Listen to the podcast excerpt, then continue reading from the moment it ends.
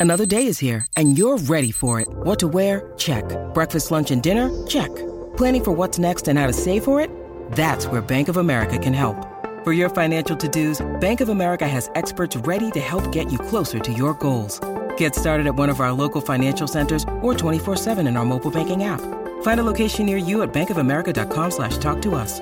What would you like the power to do? Mobile banking requires downloading the app and is only available for select devices. Message and data rates may apply. Bank of America and a member FDIC.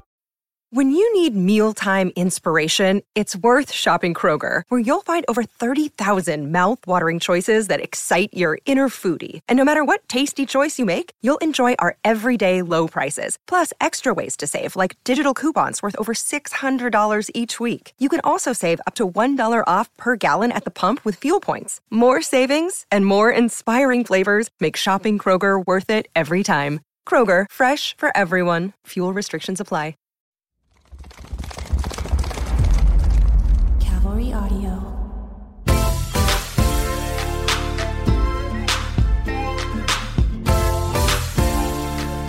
All right. Hello, beautiful people. Welcome back. This is Forever Young. I'm Dr. John Layke. And I'm Dr. Payman Danielpour. Today, uh, listen, I just want to thank you guys uh, for listening in and sending us your questions. Uh, you know, again, we design our podcast episodes based off of the level of interest in a particular topic. And so we don't want to come up with our own. We want you to tell us what you're interested in. And that way we can give you uh, our take on it. So, Today, we've got something that's a little interesting. Um, some of it's a little scary, but, uh, and I know everyone here at listening has probably heard some story, um, you know, one way or the other on uh, cosmetic surgery in another country. We like to call it uh, medical tourism. So today, what we're going to do, we're going to go over, you know, some of the issues that are related to uh, medical tourism and what to look for. What are some of the countries that most people run to? If you are going to go to one of these, uh, we'll try to give you some hints and tips on finding the right person. We'll give you all the, we'll kind of map it out for you because uh, at the end of the day, the take home is it's probably going to be better for you to do it here. Absolutely, and and th- this topic is is a big topic. Um, medical tourism is is is a lot more than just plastic surgery or cosmetic surgery. But w- this podcast is really going to talk only about getting cosmetic surgery um, elsewhere outside mm-hmm. of the United States of America. Um, and really what you shouldn't do, what you, what you should look out for, and really kind of make you really understand and somewhat educate you on um, realizing that, you know, first and foremost, surgery is something that is very serious. So remember that. And if your friend calls you and says, listen, I, I flew out to um, Panama and had this operation, it was so easy and I came back, maybe it was for her and you may be a disaster. So, what we're going to do is we're going to talk about really uh, the risks, what you should look out for, why you maybe shouldn't do it at all, um, and take you on a little bit of a journey for the next half hour or so about um, doing cosmetic surgery outside the US of A. So, why do we do it? Why why do we run to other countries and things like that? Is it because their surgery is better? Do they have better outcomes than and, and things like that? Um, you know, cosmetic uh, surgery tourism is obviously price driven, and uh, and it's experienced increasing growth uh, over the past ten years, and there have been num- a number of companies that offer all inclusive vacation packages and uh, that include cosmetic surgery. They're popping up all over the world. And, uh, you know, they offer private hospitals and they tout highly trained or credentialed individuals. And the idea is since uh, elective cosmetic surgery procedures aren't really covered by insurance, price is the major selling point. So either the entire vacation or the uh, the vacation with surgery itself is less than what a procedure would cost here in the United States. And you know, we can comment on this because this is what we do for a living. Mm-hmm. Um, surgery is not a vacation. Just remember that, guys. Surgery is not a vacation. People mm. fly to us from all over the world. Okay, I can say that because I did it this week People fly to us from the anywhere in this country and all over the world. Mm. We have very very strict guidelines as what do people have to what people have to do when they come see us, how long they have to stay here, um, and what the potential complications may be, and the fact that if someone's flying in from Dubai, for example, to have surgery in Beverly Hills, um, that we are going to follow up with them virtually but if something goes wrong they need to have someone by them as well mm-hmm. and these are the kinds of things that you know we make people understand as much as you think you're going to come to beverly hills and it's hot fun in the summertime you're not going to be laying out after your rhinoplasty mm-hmm, procedure. Mm-hmm. So these are things that no, but but the interesting part is if you go on the websites and and where you shop for most of these medical tourism um, kind of places is on the internet. So you see that it's this incredible hospital that's located by the beach and but you're not going to be able to enjoy it. So remember that. That's the first and foremost thing. Before you take think about anything else, this is surgery. It is serious stuff. You want to make sure they're credentialed and make sure that you understand that when you go away for this place, it's not going to be a vacation. You're going to be recuperating. So, obviously, although there are many uh, qualified and skilled surgeons all over the world, um, you know, we're going to go with what the American Society of Plastic Surgeons recommends and, and our, our experience itself. I mean, we've had multiple patients that we've done revisions on that have come from having surgery abroad and then come back with a complication. And we'll tell you some of those stories just so you realize that they're real. Um, and, and they're very heartbreaking in a lot of ways because the person who went to another country to do it spent significantly less money, but then had to spend significantly more money to fix it. You know, you have to imagine that outside of the United States, it's very difficult to assess the level of skill and and training. Um, you know, so one country's board certification definitely does not equate to what we have here. And again, there are other countries; they have a rigorous uh, training schedule, um, but you know, ultimately, I think that um, you know the quality of care, the safety uh, that's associated is highly superior in the United States. And so, um, you know, we'll just bring you through some. Uh, we want you to make the right decisions. Obviously, we know that finances are an issue, and we know that sometimes uh, certain procedures can be very expensive. There's a reason why Beverly Hills is the pinnacle of uh, plastic surgery because there are, uh, you know, it's a very competitive area um, a lot of people who have developed some of the procedures live here, um, you know, and I would say that the stakes are high as far as being able to uh, deliver quality, uh, you know, superior results. Otherwise, you'll be quickly uh, pushed out of this area. And so, you know, again, there's a lot of great surgeons here in Beverly Hills. I know there are in multiple uh, other areas, major metropolitan areas as well. Um, but what we'll do is we'll kind of go over, you know, some things to consider on why you should direct your focus on having your procedure done at home.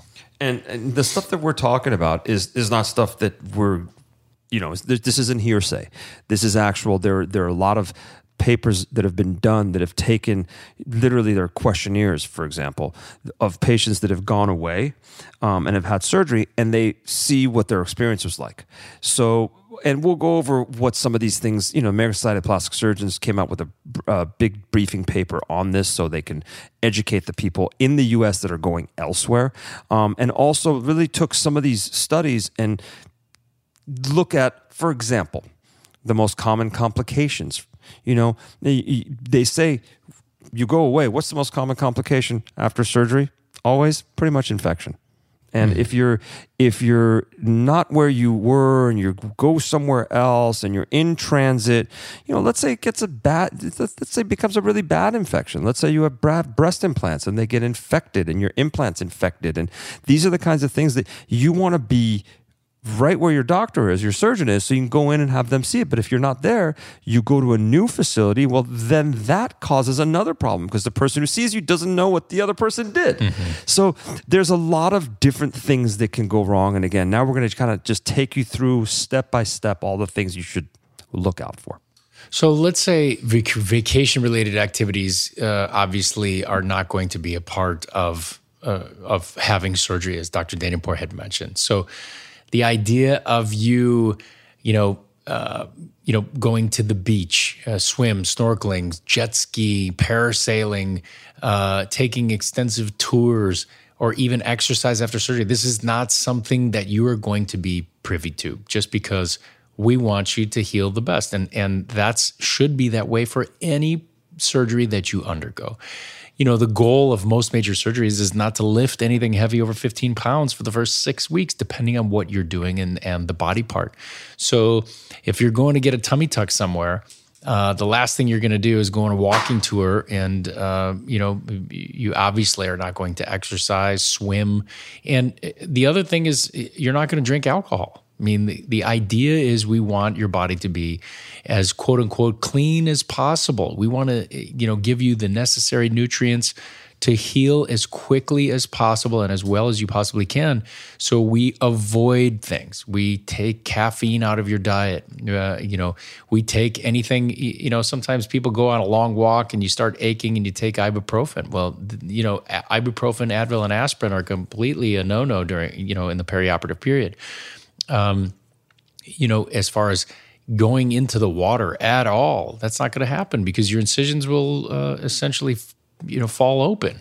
And so, you, know, any vacation related activity is just unrealistic. Absolutely. And then moving along, you know, and I just brought this up, but combining travel with with surgery really significantly increases your complication risk okay, well, now you're going to turn around and say to me, well, you just said people travel to you all the time. Well, why is that okay? Well, here's why it's okay. Here's why it's okay if you do it the right way, it can work. Okay? So, the again, these are all based on studies. These are all based on real recommendations from the society and from the board that we're a part of. And really what happens is because you're sitting on a long flight, your chances of developing clots in the lower extremities or even a pulmonary embolism is much higher in the immediate you know perioperative period. So immediately after surgery. However that risk goes down significantly and depending on the procedure. So this is basically how it works okay? So before flying it is basically the the american society of plastic surgeons suggests waiting five to seven days after body procedures such as liposuction and breast augmentation, and seven to 10 days after cosmetic procedures of the face, including facelift, eyelid surgery, rhinoplasty, and laser treatments. We stick by these. Um, we are, you know, it is a very hard and fast rule. There is no way around it. The reason for that is doesn't matter how good you look if you throw a pulmonary embolism and God forbid pass or something goes really bad and you're on a plane and you you you're short of breath. We want to make sure your risk goes down to very little, just like the rest of the population prior to getting on that plane. So people that come in from all over the world for us, we stick by those guidelines. Even patients that are within the United States, we make them follow these rules just because you are in an inflammatory state for that first 7 days. And the last thing we need is for you to you know, as you said, develop a clot in your leg and you take one step and it goes to your lungs and that's it.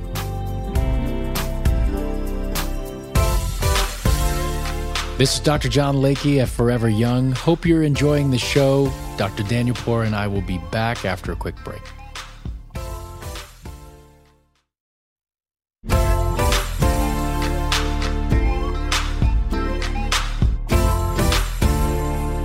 I think one of the main negatives for medical tourism when you go somewhere else for cosmetic surgery is that you don't have the appropriate listen let alone whether or not you have the appropriate anesthesia you have modern instrumentation or, or equipment properly trained surgeons who listen you found someone uh, obviously it worked for someone else but here's what happens.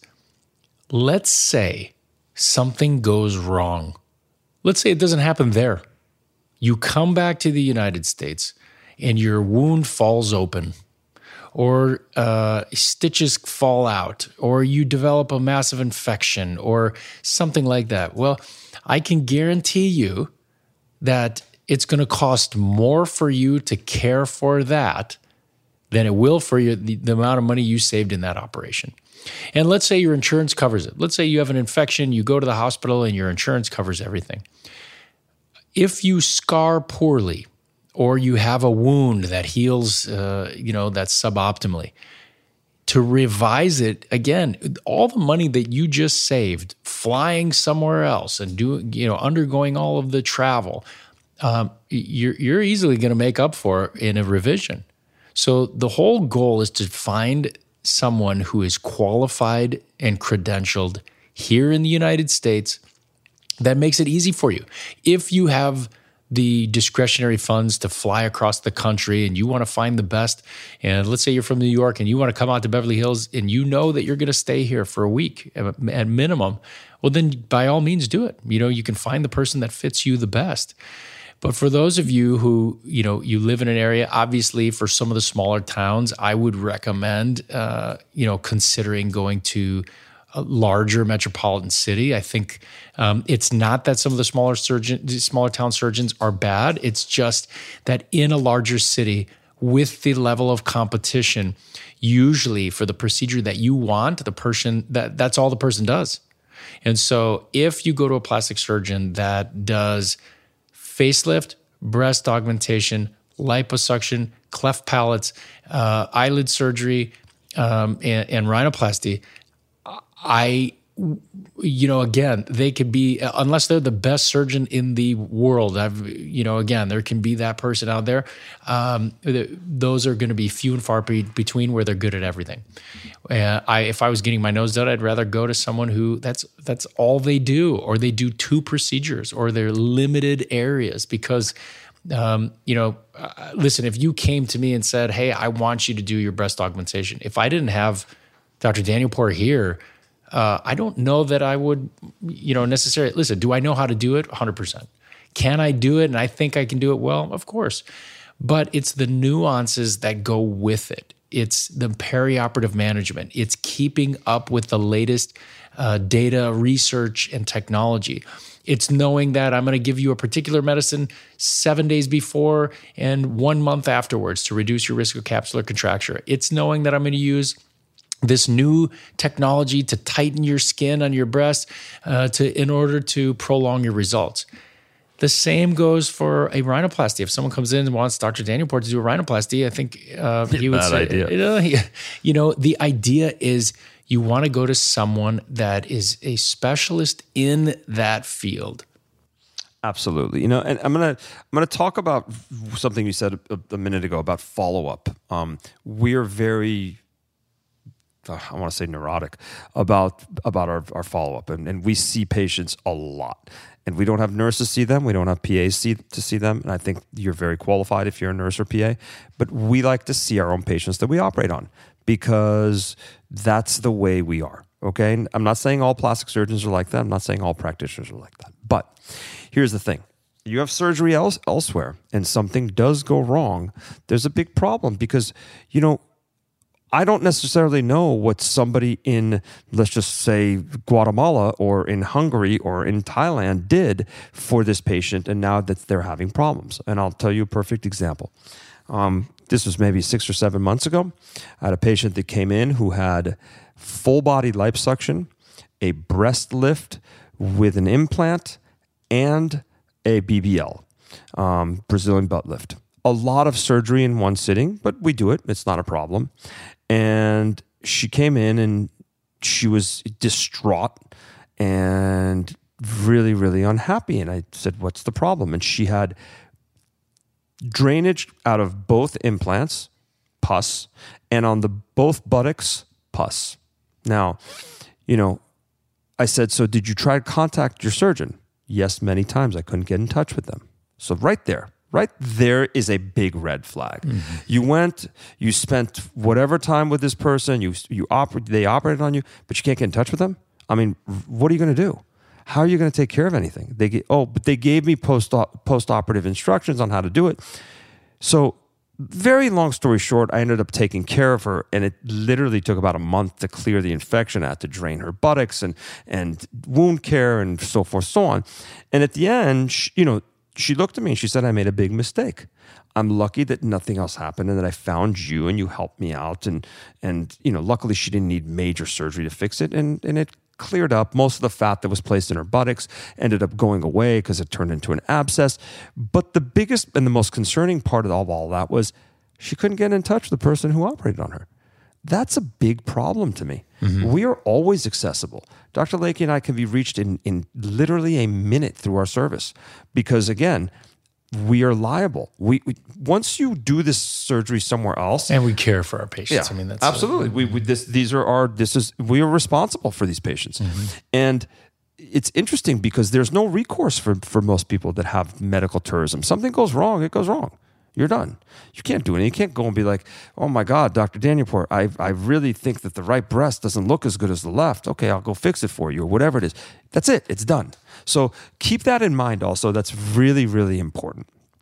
Also, there's another thing. In the US, we have the strictest and most stringent guidelines as to how a device is approved and what we can use in surgery, what type of implants we can use, what kind of fillers we can use, what type of lasers we can use. Yeah, you have no idea. It could be a, a well trained surgeon, but you have expired implants in place and uh, you have no idea because you'll get a, uh, you know, a, maybe a sticker, if anything, telling you the size and shape of the implant and things like that. And but you have no idea.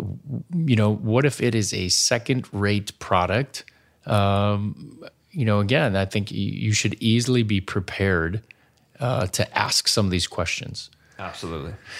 One thing I would say, uh, you know, again, I, I recommend, I, or I, I, had said it earlier, is that there are, are definitely skilled surgeons everywhere. And um, I think for the US, um, some of the main sites for uh, cosmetic medical tourism are Mexico, Costa Rica. Uh, we have people that are going to the UK, and then we have people that are traveling to Turkey. Um, the interesting part, I'll just I'll I'll, I'll tell you, and, and, there are skilled surgeons in each one of these areas, and I, I can give names, but um, there have been multiple surgeons in some of these areas where they have some of the best Instagram photos that we've ever seen. And it was so disheartening to find out that they were actually stealing these photos from other clinics mm-hmm. on reputable surgeons, taking the watermarks off and oh, using yeah. it as their own. Oh, yeah. And the only way that these are being found are people trolling Instagram and saying, hey, wait a sec, that's me. Mm-hmm. Or, hey, wait a sec, um, this one looks awfully familiar because I looked at my doctor's website and that was on there. Very true. And so, um, and the other thing that, they, that we have noticed um, is that they are doctoring the photos. When you uh, can use, um, you know, Adobe Illustrator and things like that to hide scars and to, um, you know, paint over certain things, uh, you know, to raise a nipple that's asymmetric, you know, to uh, remove little contours of a nose. You know, we look at these photos in detail, and that's why, you know, we're so stringent here. You know, most board certified plastic surgeons, we have standards of photography. And when uh, they're not in these areas, you know, I'll tell you, even recently, I fell for something and I saw this Turkish surgeon who did these rhinoplasties, and I thought, oh, wow, these are phenomenal. I mean, I, I don't even understand how they can be done. Look like they look like two separate people. So I sent it over to a good buddy of mine, uh, Ashkan Ghavami, who's arguably one of the best rhinoplasty surgeons in the world. And and uh, I said, I, I don't understand how he's getting these results. And he said, John, look at the photos, look at the difference in depth. And I had completely glossed over it. The pre photos were so much closer than the post photos. So it gave this illusion that the nose was so much smaller that I fell for it. And I'm a trained plastic surgeon. Can you imagine what the layperson thinks? So, um, you know, again, I'm I'm I'm not saying there aren't any skilled surgeons in any of the other countries. I do think that you have to be careful, and it's a little difficult to assess their training and, and credentials just because they don't they don't mirror what we do here. Now, could you get lucky and have someone that was trained here in the United States and uh, you know is quali is is is properly qualified, is board certified, and then they end up moving to one of these countries because that's where they're from. Amen. You found it. That's uh, that's the unicorn right there. But otherwise, um, I think that again, my main concern, and we've said it over and over and over, my main concern, it would be like me flying to Turkey to undergo knee surgery and then coming back and having an infection. What's going to happen? You have a surgeon who has no idea what was done, have to try to manage you or you go to the emergency room first, then you're referred to someone else. And let's say you have a complication and now your knee's destroyed because you should have done it right the first time. Or that particular facility didn't actually give you, you know, they they didn't have an accreditation like we do here. It wasn't as sterile as you thought it was going to be. They used uh, screws that weren't sterile or something like that. You know, again, I'm I'm I'm I'm going on the outskirts here of what what the possibilities are, but the goal is, I mean, the, the, the entire idea is what happens if something goes wrong? I don't know that risking it is worth it. And and some of the things that we're talking about um, about you know the proper training accreditation, I want you to do the same thing in, in the U.S. as well because there's a lot of fakers out here too. I hate to say this, but you know, make sure that whoever you go with, and I'm gonna in a, in a minute, I'm gonna talk to you about you know a checklist that you should be aware of and questions you should ask. But make sure first and foremost that if you're having a cosmetic procedure it is done by a board certified plastic surgeon okay? Not a board certified cosmetic surgeon. There is no such thing. Please hear me out on this because this is one of the biggest and some of the general surgery trained cosmetic surgeons, they're pretty good. I'm not going to tell you they're not, but they're not board certified plastic surgeons. And I am going to back my own people and the people that have put in the training. And I think they're the best that if something does go wrong, they'll be able to take care of you. That's exactly it. That is, that is the key right there. Uh, it's not that any of the other surgeons can't be great because they can. But once you run into a serious complication, you have to know that your surgeon can deal with it. That's that that there's you, have a respect for someone that you know that there's nothing you can do to ruin their results. I mean, you know, how, how, many people have you have we seen that have gone down? Again, we're we're in, we're in California, right? We're in Beverly Hills, so a drive from here to Tijuana is three hours. Okay, you can get the same procedure that we charge I'm just going to throw a number out. Let's say $20,000 for $5,000. And I promise you, I've seen so many of these post ops mm. that they're like, I had this done. Now I need to get it fixed. You know, they wanted to, you wanted to save some money. And I get it. Sometimes it's really expensive. Um, I would rather go with someone that's earlier in their career that's board certified mm-hmm. in your neighborhood than or board eligible or board eligible in your in your area that's easy to see that he'll he'll give you all he's got and he's going to you know he's been trained to really I mean trust me you're much much much better off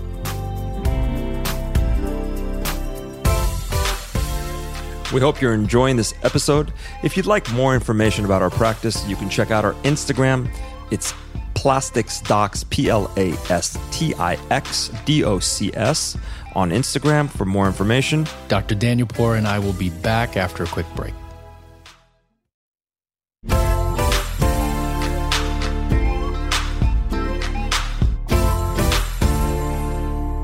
Now, if you do have a pen and a pencil and you're hanging out and you're not in your car, I want you to jot some of these down, okay? This is your cosmetic surgery patient safety checklist. And this is something that we didn't make up. This is something actually from our society, American Society of Plastic Surgeons. And it is a really good comprehensive checklist. We'll kind of go over it, tell you what you should think about, and, and make sure these are the things. And then we'll also give you a handful of questions that you should ask when you're looking to have cosmetic surgery. First, do your homework research the procedure benefits, the risks, and and know what you're getting yourself into. And if you need to, you can go to you know the the the plasticsurgery.org website and you can look at some of the latest information on some of these procedures. Absolutely. Second of all, we talk about this on every single one of our podcasts pretty much. Have realistic expectations. Don't think that you know you can do certain things that just aren't possible. And if you see somebody that's reputable, they will set those expectations. So just make sure you ask your plastic surgeons about how it's going to work out for you. You know, identify the pitfalls, identify the expectations and the possible you know what's needed to recover. Um, I would be informed. I mean, that's the next one. I would say, uh, and I always offer this to patients who are undergoing rhinoplasty or facelift. I say, talk to some of my patients. I'll give you a name to someone who's been through the exact same thing. You have questions, go ahead and ask them. And uh, listen, they're going to be honest. They'll tell you, all right, listen, it was a little uh, uncomfortable on this, this, and this day. This is what I expected. I had a little more bruising here. Um, you know, but I think it's a great opportunity you don't have to take my my word for it. Uh, talk to someone who's undergone the procedure. And we have a lot of these patient advocates that have had it done before, and they're cool enough to be like, "Hey, if patient needs to talk about the procedure, have them call me." Um, and it really is. It, it's it's one of the best ways to really get a good idea of what you can expect. Um, moving on, you know, it, nothing in the world when it comes to cosmetic surgery is more important than being able to have it. Meaning, eh, you have to be medically optimized. Mm-hmm. You have to have zero risk medically, really, or very low risk medically, to undergo a cosmetic surgery procedure. It's elective. I mean, this Absolutely. is fun surgery, uh, you know, for all intents and purposes. Yep. So just make sure that if you're going to have it, whether it's in the U.S. or in you know wherever, you need to be in in in a sh- in the type of shape that cosmetic surgery is not going to be detrimental for you in any way for your health. As far as some of the questions that you should ask, I mean, obviously, um, you know, we'll we'll start with some that the American Society of Plastic Surgeons uh, recommends, and then we can kind of throw in some of our own. But one that I think is really important: Are you certified by the American Board of Plastic Surgery? That's yeah. a, you know, and if you're getting a facial procedure, are you uh, certified by the American Board of Plastic Surgery or the American Board of Facial Plastic Surgery? And the answer should be yes, or they may be board eligible, and you can find out, you know, how far they uh, uh, how far they are along in the process. But uh, you know, ideally, someone who's certified. And what this means, it doesn't mean that they're the best surgeon in the world, okay? But it does mean that the check marks and the knowledge has been acquired, meaning that they've gone through the same thing that their peers have gone through to pass their boards, to have the necessary knowledge to be able to take care of you, operate on you, and if something goes wrong, be able to handle it. And this is these are all very important things. Now, unfortunately, the one the only thing that I think the US has a little bit backwards is they don't have a more stringent guideline on who can actually do some of the procedures. Mm-hmm. Um, and again, this is something that we've talked about. You know, I've, I've talked about this to, to, a lot of people over the last 15 years. It doesn't make sense to me that, that a, you know, a, a obstetrics and gynecologist can go do a tummy tuck because I'll be honest with you, you won't want me delivering your baby. okay? And that's the key. Yeah. Yep. and that's you know and the problem is they're very interchangeable. If i went to to a small town somewhere i can be your everything doctor.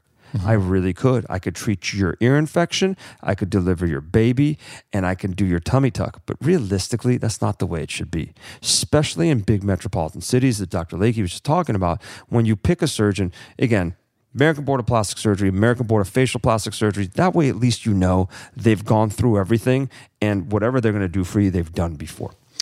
How many of the procedures have you done before?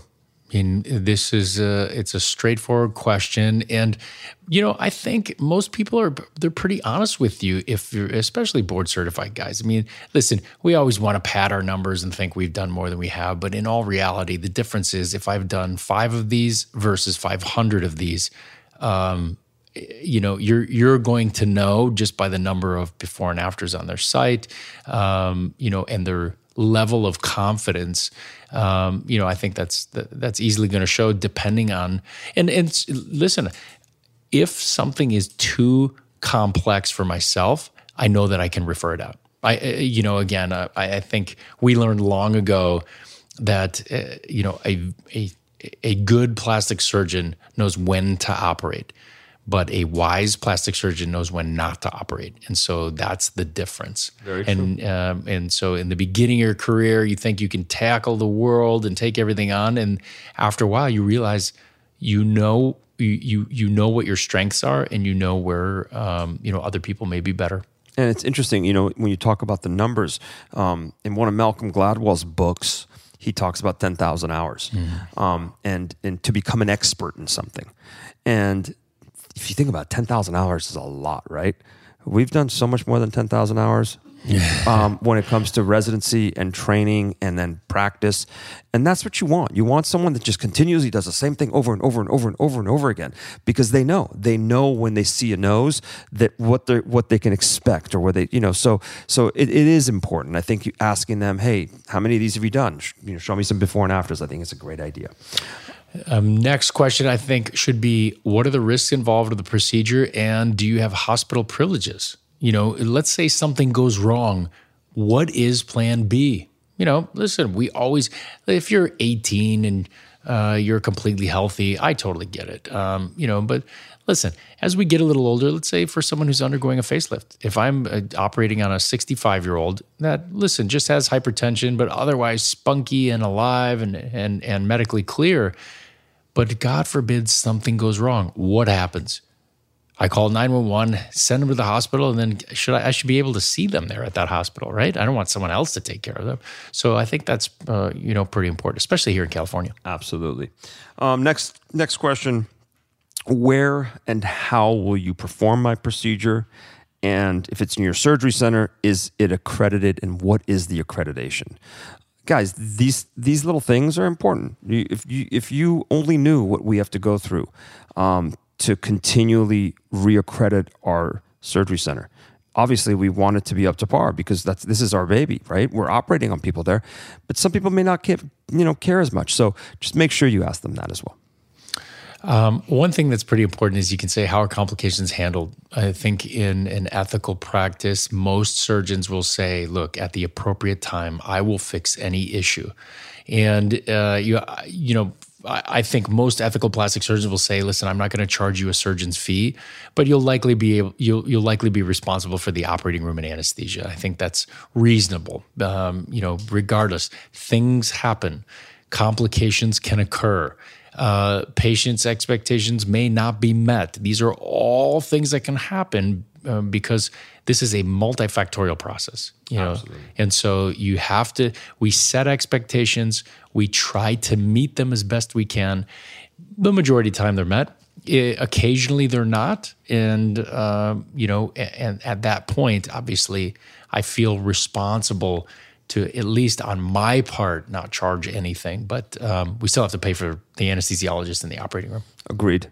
Um, something that's just really kind of common sense is, and this should be spoken with your surgeon, is what are the risks? Outline them to me. Tell me what I can expect. What are the risks? And most plastic surgeons during a preoperative a visit before you have surgery will go over all of this with you. Whether or not they'll go over everything in detail in the consent form is it's one thing, but this is something that you should know. You should be very well versed on what can go wrong. Mm-hmm. And then I think two things that kind of go together is, you know, how long of a recovery period can I expect?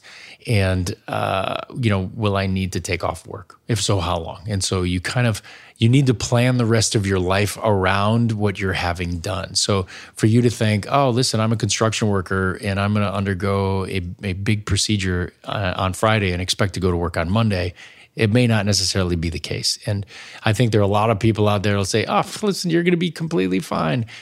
You want appropriate expectations for your recovery. The entire plan, you need to know what to do to help expedite, but you're to know your limits. Yeah, I mean, and and this checklist should really help you. Again, I know we were we're talking about medical tourism um, on this podcast, so if you do decide, let's say you do have a good friend that went and got a breast aug in in Colombia, um, there's some excellent surgeons there. I've seen some of the work, and it's really good. Just remember that yes, most of the time, um, everything goes fine. But if you're that number, if you're going to be the actual, the small percentage that does have a problem, well, you're going to have to chase it and have to really do whatever you can to make it better. And here's the big and, guys. May be something that for the rest of your life, you're going to be chasing to try to fix. Mm-hmm. And that's the key. You know, so you ask get, some of these questions. Yeah. Ask some of the same questions you would for a US based surgeon. I mean, the idea is, you know, aren't these all important? It doesn't matter where you're getting this done. You know, know some of these answers. Obviously, a few of them you may not know whether or not it's true. Um, you know, as far as board certification and things like that. But as far as the rest, I mean, at least it's a start. And you know, with some of these procedures, I hate to say it, if it's done wrong the first time, it's really difficult to fix it again. And I say this to some people that have breast augmentation that develop recurrent, recurrent, recurrent capsular contracture because maybe the first surgery just wasn't right. Or a rhinoplasty where they over resected and they took way too much out. It's harder to fix. You have to go get rib, and then you have to take the cartilage from the rib and, and rebuild the nose. Bad liposuction, hard to fix. Mm-hmm. Scars on the breast that aren't placed, placed properly, hard to fix. I tell you this because unfortunately, Dr. Layke and I have both kind of built this practice that has a lot of revision surgery where we do take on some very difficult cases. Sometimes I wish we didn't, um, but a lot of them come from having surgery overseas or outside the US. So if you're thinking of doing this, my opinion to you is there's so many good surgeons in the US. Just stick to the US. Um, but if, for example, you've got a place overseas and you want to stay there, well, it may change things and just do these, you know, do your proper homework, ask the proper questions. And I think at least you'll set yourself up for if something does go wrong, you'll be prepared. So, listen, I hope you learned something today. Uh, I know we've rambled a bit on all of the different things to to look for and potential complications, and and try to stick to some questions that uh, educate you as best you can. So, keep these questions coming. Uh, thank you so much for the feedback. Once again, this is Forever Young. I'm Dr. John Layke. And I'm Dr. Payman Danielpour. You can listen to us on the iHeartRadio app, Apple Podcasts, or wherever you listen to your podcasts. Peace. From iHeartRadio, Forever Young is a Cavalry Audio Golden Hippo production. We are produced by Brandon Morgan. Josh Windish does our editing and mixing.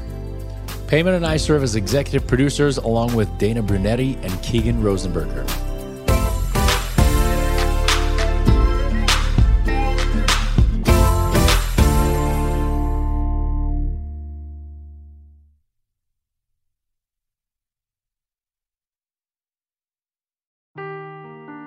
Seeking the truth never gets old. Introducing June's Journey, the free to play mobile game that will immerse you in a thrilling murder mystery.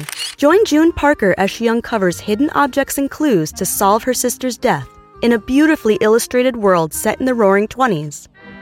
With new chapters added every week, the excitement never ends. Download June's Journey now on your Android or iOS device or play on PC through Facebook Games.